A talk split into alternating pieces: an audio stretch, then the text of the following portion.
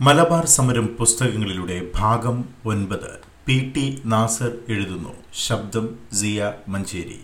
മുപ്പത് മാർച്ച് രണ്ടായിരത്തി ഇരുപത് മാധ്യമം ദിനപത്രം ഓൺലൈൻ എഡിഷൻ.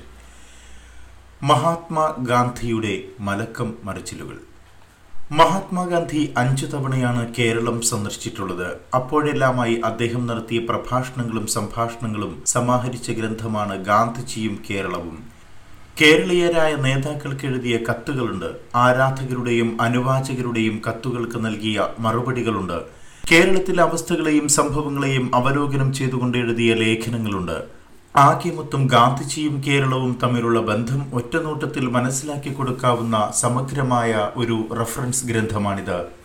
ആയിരത്തി തൊള്ളായിരത്തി ഇരുപത് ഓഗസ്റ്റ് പതിനെട്ടിനാണ് ഗാന്ധിജി ആദ്യമായി കേരളത്തിൽ വന്നത്. മൗലാന ഷൗക്കത്ത് അലിയും കൂടെ ഉണ്ടായിരുന്നു ഉച്ചയ്ക്ക് രണ്ടേ മുപ്പതിന് കോഴിക്കോട് റെയിൽവേ സ്റ്റേഷനിൽ വന്നിറങ്ങി വമ്പിച്ച ജനക്കൂട്ടം കാത്തുനിന്നിരുന്നു ഖാൻ ബഹദൂർ പി കെ മുത്തുക്കോയ തങ്ങൾ ഗാന്ധിജിയെ മാലയിട്ട് സ്വീകരിച്ചു. അഞ്ഞൂറോളം പ്രവർത്തകർ സംബന്ധിച്ച നേതൃസമ്മേളനത്തിൽ ആദ്യം പ്രസംഗിച്ചു. വൈകുന്നേരം ആറ് മുപ്പതിന് കടപ്പുറത്ത് വൻ പൊതുസമ്മേളനം. ഇരുപതിനായിരത്തിലേറെ ആളുകൾ പങ്കെടുത്തിരുന്നു. വേദിയിൽ വെച്ച് കെ രാവുണ്ണി മേനോൻ ഇരുപത്തി അയ്യായിരം രൂപയുള്ള പണക്കിഴി ഖിലാഫത്ത് നിധിക്ക് വേണ്ടി ഗാന്ധിജിക്ക് സമ്മാനിച്ചു. പിറ്റേ ദിവസം രാവിലെ തന്നെ ഗാന്ധിജിയും ഷൗക്കത്തലിയും മംഗലാപുരത്തേക്ക് യാത്ര തിരിച്ചു.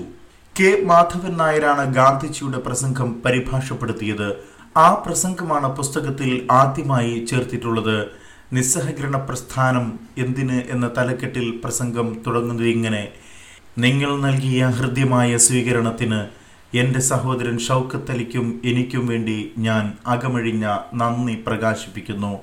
ഞങ്ങളുടെ ദൗത്യത്തിന്റെ ഉദ്ദേശം എന്താണെന്ന് വിവരിക്കുന്നതിന് മുമ്പ് നിങ്ങളെ ഒരു വിവരം അറിയിക്കാനുണ്ട്. സിന്ധിൽ രാജ്യദ്രോഹ കുറ്റത്തിന് വിസ്തരിക്കപ്പെട്ടിരുന്ന പീർ മെഹബൂബ് ഷായെ രണ്ടു കൊല്ലത്തെ വെറും തടവിന് ശിക്ഷിച്ചിരിക്കുന്നു. പീറിന്റെ മേൽ ആരോപിക്കപ്പെട്ടിട്ടുള്ള കുറ്റം എന്താണെന്ന് എനിക്ക് ശരിക്കറിഞ്ഞുകൂടാ. എന്നാൽ ഒരു കാര്യം എനിക്കറിയാം. പീർ സാഹിബ് കേസ് വാദിക്കാൻ ഒരുങ്ങിയില്ല. അദ്ദേഹം തനിക്കു നൽകിയ ശിക്ഷ തികഞ്ഞ നിസ്സംഗതയോടെ സ്വീകരിക്കുകയാണുണ്ടായത്. അത് എനിക്ക് ഹൃദയം നിറഞ്ഞ ആഹ്ലാദമുളവാക്കി. കാരണം അനുയായികളുടെ മേൽ ഇത്ര കണ്ട് വമ്പിച്ച സ്വാധീനമുള്ള പീർ സാഹിബ് നാം തുടങ്ങിവെച്ച പ്രക്ഷോഭത്തിന്റെ ആന്തരാർത്ഥം എന്താണെന്ന് മനസ്സിലാക്കിയിരിക്കുന്നു. ഈ ആമുഖത്തിൽ നിന്ന് തുർക്കി സുൽത്താന്റെ മേൽ ബ്രിട്ടൻ കെട്ടിവെച്ച ഉടമ്പടിയിലേക്ക് കടന്നു. അതുവഴി ഖിലാഫത്ത് പ്രസ്ഥാനത്തിലെത്തുന്ന പ്രസംഗം തുടരുന്നു. ഖിലാഫത്ത് പ്രശ്നം ഞാൻ നന്നായി പഠിച്ചിട്ടുണ്ടെന്നാണ് എന്റെ അവകാശവാദം. ഖിലാഫത്ത് പ്രശ്നത്തെക്കുറിച്ചുള്ള മുസൽമാന്റെ വികാരം എന്താണെന്ന് ഞാൻ മനസ്സിലാക്കിയിട്ടുണ്ട്. അതുകൊണ്ടിതാ വീണ്ടും ഞാൻ ഇവിടെ വെച്ച് പ്രഖ്യാപിക്കുന്നു. ഖിലാഫത്ത് പ്രശ്നത്തിൽ സർക്കാർ മുസൽമാന്റെ വികാരങ്ങളെ മുൻപൊരിക്കലും ഉണ്ടായിട്ടില്ലാത്ത രീതിയിൽ വ്രണപ്പെടുത്തിയിരിക്കുകയാണെന്ന് ഇന്ത്യയിൽ മുസൽമാന്മാരെ അങ്ങേയറ്റത്ത് നിയന്ത്രണം പാലിച്ചിരുന്നില്ലെങ്കിൽ നിസ്സഹകരണത്തിന്റെ സന്ദേശം അവർക്ക് പറഞ്ഞു കൊടുത്തിരുന്നില്ലെങ്കിൽ ഇവിടെ ഇതിനകം തന്നെ രക്തച്ചൊരിച്ചിൽ ഉണ്ടാകുമായിരുന്നു. മുസൽമാന്റെ ലക്ഷ്യപ്രാപ്തിക്ക് രക്തച്ചൊരിച്ചിൽ സഹായമാവുകയില്ലെന്ന് തീർച്ചയാണ്. എന്നാൽ ക്ഷുഭിതനായ ഒരു മനുഷ്യൻ വ്രണിത ഹൃദയനായ ഒരു മനുഷ്യൻ തന്റെ പ്രവൃത്തിയുടെ നന്മ തിന്മകളെക്കുറിച്ച് ചിന്തിക്കുകയില്ല ഖിലാഫത്ത് പ്രശ്നത്തെക്കുറിച്ച് എനിക്ക് ഇത്രയുമാണ് പറയാനുള്ളത്. തുടർന്ന് പഞ്ചാബിലെ സ്ഥിതിഗതികൾ വിശദീകരിച്ചു. അതിനൊടുവിൽ ബിരുദങ്ങളും പദവികളും വിദേശ വസ്ത്രങ്ങളും ബഹിഷ്കരിക്കുന്നതിന് ആഹ്വാനം ചെയ്തുകൊണ്ട് ആ പ്രസംഗം അവസാനിച്ചു. അതോടെ പുസ്തകത്തിന്റെ ഒന്നാം ഭാഗം അവസാനിക്കുന്നു. മലബാറിലെ കലാപം എന്ന തലക്കെട്ടിലാണ് രണ്ടാം ഭാഗം. മലബാർ കലാപത്തെ സംബന്ധിച്ച് യങ് ഇന്ത്യ നവജീവൻ എന്നീ പ്രസിദ്ധീകരണങ്ങളിൽ എഴുതിയ ലേഖനങ്ങളും മറ്റു ചില പ്രസിദ്ധീകരണങ്ങൾക്ക് നൽകിയ അഭിമുഖങ്ങളുമാണ് ഈ ഭാഗത്ത് വരുന്നത്. ആയിരത്തി തൊള്ളായിരത്തി ഇരുപത്തിയൊന്ന് സെപ്റ്റംബർ നാലിന് നവജീവനിൽ വന്ന ലേഖനമാണ് ആദ്യം ചേർത്തിട്ടുള്ളത്. ഞാൻ ഇവിടെ ഇപ്പോൾ വടക്ക് കിഴക്കേ അറ്റത്താണെങ്കിലും മലബാറിൽ പെട്ടെന്ന് പൊട്ടിപ്പുറപ്പെട്ട ലഹളയെക്കുറിച്ച് എനിക്ക് ചില റിപ്പോർട്ടുകൾ കിട്ടിയിരിക്കുന്നു. ഞാൻ ഈ ലേഖനം എഴുതുന്നത് തീവണ്ടിയിൽ ഇരുന്നാണ്. ഇന്ന് വെള്ളിയാഴ്ചയാണ്. ആയിരത്തി തൊള്ളായിരത്തി ഇരുപത്തിയൊന്ന് ഓഗസ്റ്റ് ഇരുപത്തിയാറ് ജന്മാഷ്ടമി ദിനവുമാണ്. വായനക്കാരുടെ കയ്യിൽ ഈ ലേഖനം കിട്ടുമ്പോഴേക്ക് ഒമ്പത് ദിവസം കഴിഞ്ഞിരിക്കും. അപ്പോഴേക്കും പുതിയ റിപ്പോർട്ടുകൾ കിട്ടും. എങ്കിലും ഇതിനകം കിട്ടിയിട്ടുള്ള വസ്തുതകൾ വെച്ചുകൊണ്ട് നമുക്ക് ചില അടിസ്ഥാന കാര്യങ്ങളെക്കുറിച്ച് ചിന്തിക്കാനാവും. ആ വസ്തുതകൾ ഗുരുതരമായാലും ശരി അല്ലെങ്കിലും ശരി. എന്ന ആമുഖവചനങ്ങൾക്ക് ശേഷം വരുന്നത് സ്തോഭജനകമായ പ്രസ്താവനകളാണ്. മാപ്പിളമാർ മുഹമ്മദീയരാണ്. അവരുടെ സിരകളിൽ കൂടി അറബി രക്തം പ്രവഹിക്കുന്നുണ്ട്. അവരുടെ പൂർവികന്മാർ വളരെ കാലം മുമ്പ് അറേബ്യയിൽ നിന്ന് വന്ന് മലബാറിൽ താമസം ഉറപ്പിക്കുകയാണുണ്ടായത് അവർ ഭീഷണ സ്വഭാവികളും പെട്ടെന്ന് ക്ഷോഭിക്കുന്നവരുമാണത്രേ. നിമിഷങ്ങൾക്കുള്ളിൽ അവർ കോപിച്ച് ആക്രമണങ്ങൾ കാട്ടിക്കൂട്ടുമെന്നും പല കൊലപാതകങ്ങൾക്കും അവർ ഉത്തരവാദികളാണെന്നും പറയപ്പെടുന്നു. അവരെ അമർച്ച ചെയ്യുന്നതിനായി കുറേ കൊല്ലങ്ങൾക്ക് മുമ്പ് ഒരു പ്രത്യേക നിയമം തന്നെ പാസാക്കുകയുണ്ടായി. അവർ ഏതാണ്ട് പത്തു ലക്ഷം വരും എന്നാണ് കണക്ക്. അക്ഷര വിദ്യാഭ്യാസം ഇല്ലാത്തവരാണെങ്കിലും അവർ പൊതുവെ ധൈര്യശാലികളാണ്. അവർക്ക് മരണഭയമില്ല തോറ്റു തോറ്റുമടങ്ങുകയുമില്ല എന്ന് പ്രതിജ്ഞ എടുത്തുകൊണ്ടാണ് അവർ യുദ്ധത്തിന് പുറപ്പെടാറുള്ളത്. അതുകൊണ്ടാണ് ആരെയും കൊല്ലാനോ ഹിംസിക്കാനോ അവർക്ക് മടിയില്ലാത്തത് എന്ന് പറയപ്പെടുന്നു. മിസ്റ്റർ യാക്കോബ് ഹസനെ ആദ്യം തടങ്കലിൽ വെക്കുകയും പിന്നീട് ജയിലിലടക്കുകയും ചെയ്തതിന് കാരണം അവർ അക്രമം കാണിക്കുമെന്ന ഭയമാണ്. ഇപ്പോഴത്തെ ലഹളക്ക് കാരണം എന്താണെന്ന് വ്യക്തമല്ല. നാല് ഇന്ത്യക്കാരും രണ്ട് ബ്രിട്ടീഷുകാരും ഉൾപ്പെടെ ആറുപേരെ അവർ കൊന്നു എന്നാണ് റിപ്പോർട്ട്. ഇനിയും കുറേ പേരെ കൂടി കൊന്നിരിക്കാൻ ഇടയുണ്ട് എന്ന് കരുതപ്പെടുന്നു. അഞ്ഞൂറ് മാപ്പിളമാരെ കൊന്നതായും പറയപ്പെടുന്നു. കൊള്ളയും കൊള്ളിവെപ്പും നടന്നു എന്നും റിപ്പോർട്ടുണ്ട്. കോഴിക്കോടും അതിനു വടക്കും ഉള്ള പ്രദേശങ്ങൾ ഇപ്പോൾ പട്ടാള നിയമത്തിലാണ്. ഏതായാലും തൽക്കാലത്തേക്ക് മലബാറിന്റെ പുരോഗതി തടയപ്പെട്ടിരിക്കുന്നു. ഗവൺമെന്റിന് ഇഷ്ടത്തിനൊത്ത് ഭരിക്കാൻ പറ്റുന്നില്ല. ഇമാതിരി ലഹളകൾ അടിച്ചമർത്തുന്ന കല സർക്കാരിന് നല്ല വശമാണ്. ഇതിനകം നിരപരാധികളായ അനേകം ആളുകളെ കൊന്നിട്ടുണ്ടാകണം. ഇനിയും വളരെ പേരെ കൊല്ലുകയും ചെയ്യും. സർക്കാരിൽ കുറ്റം ചുമത്താൻ ആരാണ് മുമ്പോട്ട് വരിക? അഥവാ വന്നാൽ തന്നെ അവർ പറയുന്നത് ആരാണ് കേൾക്കുക? ഇത്രയും പറഞ്ഞതിന് ശേഷം അഹിംസയിലേക്കും ആത്മസംസ്കരണത്തിലേക്കും കടക്കുകയാണ്.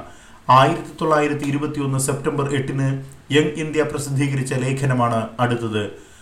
പൊരുത്തപ്പെടാത്ത രണ്ട് ശക്തികൾ എന്ന ലേഖനത്തിൽ അസോസിയേറ്റഡ് പ്രസിന്റെ വാർത്തകളെ അടിസ്ഥാനപ്പെടുത്തിയാണ് താനിത് പറയുന്നത് എന്ന് ആദ്യമേ വ്യക്തമാക്കിയിട്ടുണ്ട്. ഹിംസയും അഹിംസയുമാണ് പൊരുത്തപ്പെടാത്ത രണ്ട് ശക്തികളായി ലേഖനത്തിൽ വരുന്നത്. മാപ്പിളർമാർ അഹിംസ കൈവിട്ടത് നിസ്സഹകരണ സമരത്തിന് തിരിച്ചടിയായി എന്നാണ് തുടർന്ന് പറയുന്നത്. ഗവൺമെന്റിന്റെ പക്ഷത്തു നിന്ന് പ്രതികാര നടപടികൾ ഇനി വരാനിരിക്കുന്നതേയുള്ളൂ ലഹളക്കാർക്ക് എത്ര കണ്ട് കരുത്തുണ്ടോ അത്ര കണ്ട് കർശനമായിരിക്കും ശിക്ഷയും. സർക്കാർ നിയമം അങ്ങനെയാണ്. നമ്മുടെ കർത്തവ്യം വ്യക്തമാണ്.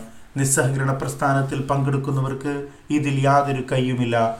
നാം ആരും തന്നെ മാപ്പിളമാരെ രഹസ്യമായിട്ടോ അല്ലെങ്കിൽ മാനസികമായിട്ടോ അനുകൂലിച്ചുകൂടാ. അവരുടെ സ്ഥിരമായ സ്വഭാവം അന്ധമായ മതഭ്രാന്താണ്. രക്തസാക്ഷികൾ ഇറങ്ങി പുറപ്പെടും മുമ്പ് തന്നെ പവിത്രീകരിക്കപ്പെടുന്നു മരണത്തിന് ശേഷം അവർ കീർത്തീകരിക്കപ്പെടുന്നു. ഇമാതിരിയുള്ള ധീരത കുറെ കൂടി മെച്ചപ്പെട്ട പരിഗണന അർഹിക്കുന്നു. സർക്കാർ ഈ ധീരതയെ നേരിട്ടത് മാപ്പിളമാർക്കെതിരായ പ്രത്യേക നിയമം പാസാക്കിക്കൊണ്ടാണ്. എന്നെല്ലാം വിശദീകരിക്കുന്ന ആ ലേഖനം അവസാനിക്കുന്നത് അവരുടെ ധീരതയെ അഹിംസയോട് ബന്ധപ്പെടുത്താൻ നമുക്ക് കഴിയുമോ എന്ന ചോദ്യം ഉന്നയിച്ചുകൊണ്ടാണ്. മദ്രാസ് മെയിൽ ഡെയിലി എക്സ്പ്രസ് എന്നീ രണ്ട് പത്രങ്ങൾക്ക് മദ്രാസിൽ വെച്ച് നൽകിയ അഭിമുഖങ്ങളാണ് അടുത്ത രണ്ട് അധ്യായങ്ങൾ. ഈ ലഹളയുടെ ഉത്ഭവത്തെക്കുറിച്ച് പൂർണമായി മനസ്സിലാക്കാൻ എനിക്ക് കഴിഞ്ഞിട്ടില്ല. വളരെ പ്രധാനപ്പെട്ട ഒരു പ്രകോപനം ഉണ്ടായതിനെക്കുറിച്ച് ഞാൻ കേട്ടു. അത് മുസ്ലിം പള്ളിയെ ജനക്കൂട്ടം വളഞ്ഞതാണ്. ഇത്രയേറെ ഹിന്ദു ഭവനങ്ങൾ കൊള്ളയടിച്ചത് എന്തിനാണെന്ന് മനസ്സിലാകുന്നില്ല എന്ന് പറഞ്ഞുകൊണ്ടാണ് ഒരു സംഭാഷണം ആരംഭിക്കുന്നത്. മാപ്പിളമാർ തൊടിയുണ്ടാക്കുന്നതിനു പകരം ആയുധങ്ങളാണ് ഉണ്ടാക്കിയതല്ലേ? എന്നൊരു ചോദ്യമുണ്ട്. അതിനു പക്ഷേ ഗാന്ധിജി നേർക്കുനേർ മറുപടി പറയുന്നില്ല. മറ്റൊരു ചോദ്യത്തിന് മറുപടിയായി ഹിംസ പൊട്ടിപ്പുറപ്പെട്ടത് നിസ്സഹകരണ പ്രസ്ഥാനത്തിന്റെ പ്രവർത്തനം തെല്ലും സ്പർശിച്ചിട്ടില്ലാത്ത പ്രദേശങ്ങളിലാണ് എന്ന് പറയുന്നുണ്ട്. ആയിരത്തി തൊള്ളായിരത്തി ഇരുപത്തിയൊന്ന് സെപ്റ്റംബർ പതിനഞ്ചിനാണ് രണ്ട് അഭിമുഖങ്ങളും വന്നത്. അന്ന് തന്നെ മദ്രാസ് ചെയ്ത പ്രസംഗത്തിന്റെ ചെറിയ ഭാഗം ചേർത്തിട്ടുണ്ട്. നമ്മുടെ മാപ്പിള സഹോദരന്മാർ എത്രയോ സംവത്സരങ്ങളായി അച്ചടക്കമില്ലാതെ കഴിയുന്നവരാണ്. അവർക്കിന്ന് ഭ്രാന്ത് പിടിച്ചിരിക്കുന്നു. അവർ ഖിലാഫത്തിനെതിരായും അവരുടെ മാതൃഭൂമിക്കെതിരായും പാപം ചെയ്തിരിക്കുന്നു. ഹിന്ദു ഭവനങ്ങളുടെ ദുരന്തങ്ങളിൽ നിന്നും ഒരു കാര്യം വ്യക്തമാണ്. അഹിംസാധിഷ്ഠിതമായ നിസ്സഹകരണത്തിന്റെ സന്ദേശം അവിടുത്തെ മുസ്ലിം ഭവനങ്ങളിൽ എത്തിച്ചേർന്നിട്ടില്ല. എന്നാണ് ആ പ്രസംഗത്തിന്റെ കാതൽ. ഹിന്ദുക്കൾ സമചിത്തത കൈവടിയരുത് എന്ന് അഭ്യർത്ഥിക്കുന്നുണ്ട് സെപ്റ്റംബർ പത്തൊമ്പതിന് തൃശ്ശിനാപ്പള്ളിയിൽ നടത്തിയ പ്രസംഗവും വ്യത്യസ്തമല്ല. നമ്മുടെ മാപ്പിള സഹോദരങ്ങൾക്ക് ഭ്രാന്ത് പിടിപെട്ടുപോയിരിക്കുന്നു എന്നറിഞ്ഞ് ഞാൻ അങ്ങേയറ്റം ദുഃഖിക്കുന്നു. അവർ ഉദ്യോഗസ്ഥരെ കൊന്നതിൽ ദുഃഖമുണ്ട്. അവർ ഹിന്ദു ഭവനങ്ങൾ കൊള്ളയടിക്കുകയും നൂറുകണക്കിന് സ്ത്രീ പുരുഷന്മാരെ നിരാലംബരാക്കുകയും ഹിന്ദുക്കളെ നിർബന്ധിച്ച് ഇസ്ലാമിൽ ചേർക്കുകയും ചെയ്തതിൽ എനിക്ക് ദുഃഖമുണ്ട്. എന്നാണ് ആ പ്രസംഗത്തിന്റെ ആരംഭം. ആയിരത്തി തൊള്ളായിരത്തി ഇരുപത്തിയൊന്ന് ഡിസംബർ വരെയുള്ള പ്രഭാഷണങ്ങളിലും അഭിമുഖ സംഭാഷണങ്ങളിലുമെല്ലാം ഏറെക്കുറെ ഇതേ സ്വരം തന്നെയാണ് മുഴങ്ങുന്നത്. യങ് ഇന്ത്യയിൽ ഒക്ടോബർ ഇരുപതിന് ഒരു ലേഖനമുണ്ട്. മാപ്പിളി സഹോദരന്റെ അന്ധമായ മതഭ്രാന്താണോ? കുടുംബം മുറിച്ചെടുക്കുന്നതിനും കുപ്പായം മാറ്റുന്നതിനും അനുമതി കൊടുത്തിട്ട് നിസ്സഹായനായ ഇസ്ലാമിന്റെ മന്ത്രങ്ങൾ ഉരുവിടാനൊരുങ്ങുന്ന ഹിന്ദു സഹോദരന്റെ ഭീരുത്വമാണോ? ഇതിൽ ഏതാണ് കൂടുതൽ അപലപനീയം? എന്നൊരു ചോദ്യം മഹാത്മജി ഉയർത്തുന്നുണ്ട്. സർക്കാരിനെതിരെ മാപ്പിളമാരെ ഇളക്കി വിട്ട് കുഴപ്പമുണ്ടാക്കിയത് നിസ്സഹകരണ പ്രസ്ഥാനമാണ് എന്ന ആരോപണത്തിന് മറുപടി കൊടുക്കുന്ന ലേഖനങ്ങളും ഇതിനിടയിൽ വരുന്നുണ്ട്.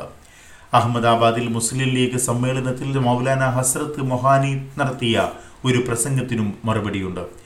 ഹസ്രത്ത് മൊഹാനി മാപ്പിളമാരെ ന്യായീകരിച്ചത് ഹിന്ദുക്കളെ പ്രകോപിച്ചിരിക്കുന്നു എന്ന് ചൂണ്ടിക്കാട്ടിയാണ് ആ ലേഖനം തുടങ്ങുന്നത്. മൗലാനയെ ഞാൻ കുറ്റപ്പെടുത്തുന്നില്ല. ബ്രിട്ടീഷ് ഗവൺമെന്റിനെ അദ്ദേഹം ശത്രുവായിട്ടാണ് കാണുന്നത്. ആ ശത്രുവിനെ എതിരായി ചെയ്യുന്നത് എന്തും അദ്ദേഹം നീതിമൽക്കരിക്കും. മാപ്പിളമാർക്കെതിരെ പറയുന്ന കാര്യങ്ങളിൽ വളരെയധികം അസത്യമുണ്ടെന്ന് അദ്ദേഹം വിചാരിക്കുന്നു. അതുകൊണ്ട് അവരുടെ തെറ്റ് അദ്ദേഹം കാണാൻ തയ്യാറല്ല. അത് അദ്ദേഹത്തിന്റെ സങ്കുചിത മനോഭാവമാണ് പ്രകടമാക്കുന്നതെന്ന് ഞാൻ കരുതുന്നു. എന്ന പ്രസ്താവനയ്ക്ക് ശേഷം എല്ലാ മുസ്ലിങ്ങളും മൗലാനയെ പോലെ വാദിക്കുന്നില്ല എന്ന ആശ്വാസവചനവുമുണ്ട്. ആയിരത്തി തൊള്ളായിരത്തി ഇരുപത്തിരണ്ട് ജനുവരി പതിനാറിനാണ് ഇത് പ്രസിദ്ധീകരിച്ചത്. മലബാറിൽ നിന്ന് K P Kesava Menon K Madhavan Nair എന്നിവർ അയച്ച കത്തുകളും ഗാന്ധിജി വിശദീകരണ സഹിതം പ്രസിദ്ധീകരിച്ചിട്ടുണ്ട്. പട്ടാള നടപടിക്ക് ശേഷം മാപ്പിളമാർ അനുഭവിക്കുന്ന കഷ്ടപ്പാട് ചൂണ്ടിക്കാട്ടി ടി യാക്കൂബ് ഹസൻ അയച്ച കത്തും യങ് ഇന്ത്യ പ്രസിദ്ധീകരിച്ചിരുന്നു. ആയിരത്തി തൊള്ളായിരത്തി ഇരുപത്തിനാല് മെയ് ഒന്നിന് അതിന് ഗാന്ധിജിയുടെ ഒരു അനുബന്ധ കുറിപ്പുണ്ട് എന്റെ അഭ്യർത്ഥന തീർച്ചയായും ഹിന്ദുക്കളോടാണ്. ഇരു സമുദായങ്ങളും തമ്മിൽ ശത്രുത്വം നിലനിൽക്കുമ്പോൾ എന്റെ പ്രസ്താവന കൊണ്ട് എന്തു ഫലമുണ്ടാകുമെന്ന് എനിക്കറിഞ്ഞുകൂടാ. എന്നാൽ ഫലത്തെക്കുറിച്ച് ഞാൻ ചിന്തിക്കുന്നില്ല. മിസ്റ്റർ യാക്കൂബ് ഹസന്റെ കത്ത് പ്രസിദ്ധപ്പെടുത്തിയില്ലെങ്കിൽ അതെന്റെ ഭീരുത്വമായിരിക്കും. എനിക്ക് പറയാനുള്ളത് ഇത്രയേ ഉള്ളൂ പട്ടിണിയും പാർപ്പിടമില്ലായ്മയും ഭീകരമായ വസ്തുതകളാണ്.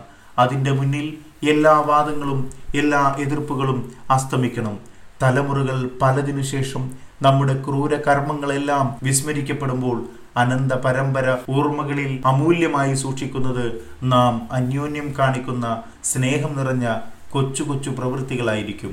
അതുകൊണ്ട് പട്ടിണി കിടക്കുന്ന മാപ്പിള സഹോദരിയുടെയും അവരുടെ കുഞ്ഞുങ്ങളുടെയും നേർക്ക് സ്നേഹത്തിന്റെയും സൗഹാർദ്ദത്തിന്റെയും ഹസ്തം നീട്ടാൻ കഴിവുള്ള ഓരോ ഹിന്ദു വായനക്കാരനോടും എനിക്ക് അഭ്യർത്ഥിക്കാനുള്ളത് കഴിവുള്ള തുക അയച്ചു തരണം എന്നാണ്. അത് മാപ്പിളമാരിൽ ഏറ്റവും അർഹരായവർക്ക് വേണ്ടവണ്ണം എത്തിച്ചു കൊടുക്കുന്നതിന് ഞാൻ ശ്രമിക്കുന്നതായിരിക്കും. ആയിരത്തി തൊള്ളായിരത്തി ഇരുപത്തിനാല് മെയ് ഒന്നിനാണ് പട്ടിണി കിടക്കുന്ന മാപ്പിള എന്ന തലക്കെട്ടിൽ ഈ ലേഖനം വന്നത്. പിന്നീട് രണ്ട് മൂന്ന് ചെറിയ കുറിപ്പുകൾ മാത്രമേ ഈ വിഷയത്തിലുള്ളൂ. വൈക്കം സത്യഗ്രഹം ഐത്തോച്ചാടനം തുടങ്ങിയ വിഷയങ്ങളാണ് പിന്നെ വരുന്നത്. കേരള ഭാഷാ ഇൻസ്റ്റിറ്റ്യൂട്ടാണ് ഗാന്ധിജിയും കേരളവും പ്രസിദ്ധീകരിച്ചത്. കേരള ഗാന്ധി സ്മാരക നിധിയുടെ നേതൃനിരയിൽ പ്രവർത്തിച്ചിരുന്ന കെ. രാമചന്ദ്രൻ നായരാണ് ലേഖനങ്ങളും പ്രസംഗങ്ങളും സമാഹരിച്ചത്. എണ്ണൂറ്റി പതിമൂന്ന് പേജ് നാനൂറ്റി അമ്പത് രൂപ. ഇവയുടെ പൂർണരൂപം സെലക്റ്റഡ് വർക്ക്സ് ഓഫ് മഹാത്മാഗാന്ധി എന്ന ഇംഗ്ലീഷ് ഗ്രന്ഥത്തിലുമുണ്ട്. നൂറ് വോള്യങ്ങളുള്ള ആ ഗ്രന്ഥ പരമ്പര നവജീവൻ ട്രസ്റ്റാണ് പ്രസിദ്ധീകരിച്ചത്. അതിന്റെ തൊണ്ണൂറ്റി ഒൻപത് നൂറ് വാള്യങ്ങൾ വിഷയ സൂചിക മാത്രമാണ്. ലേഖനം ഇവിടെ അവസാനിക്കുന്നു. ലേഖന പരമ്പര തുടരും.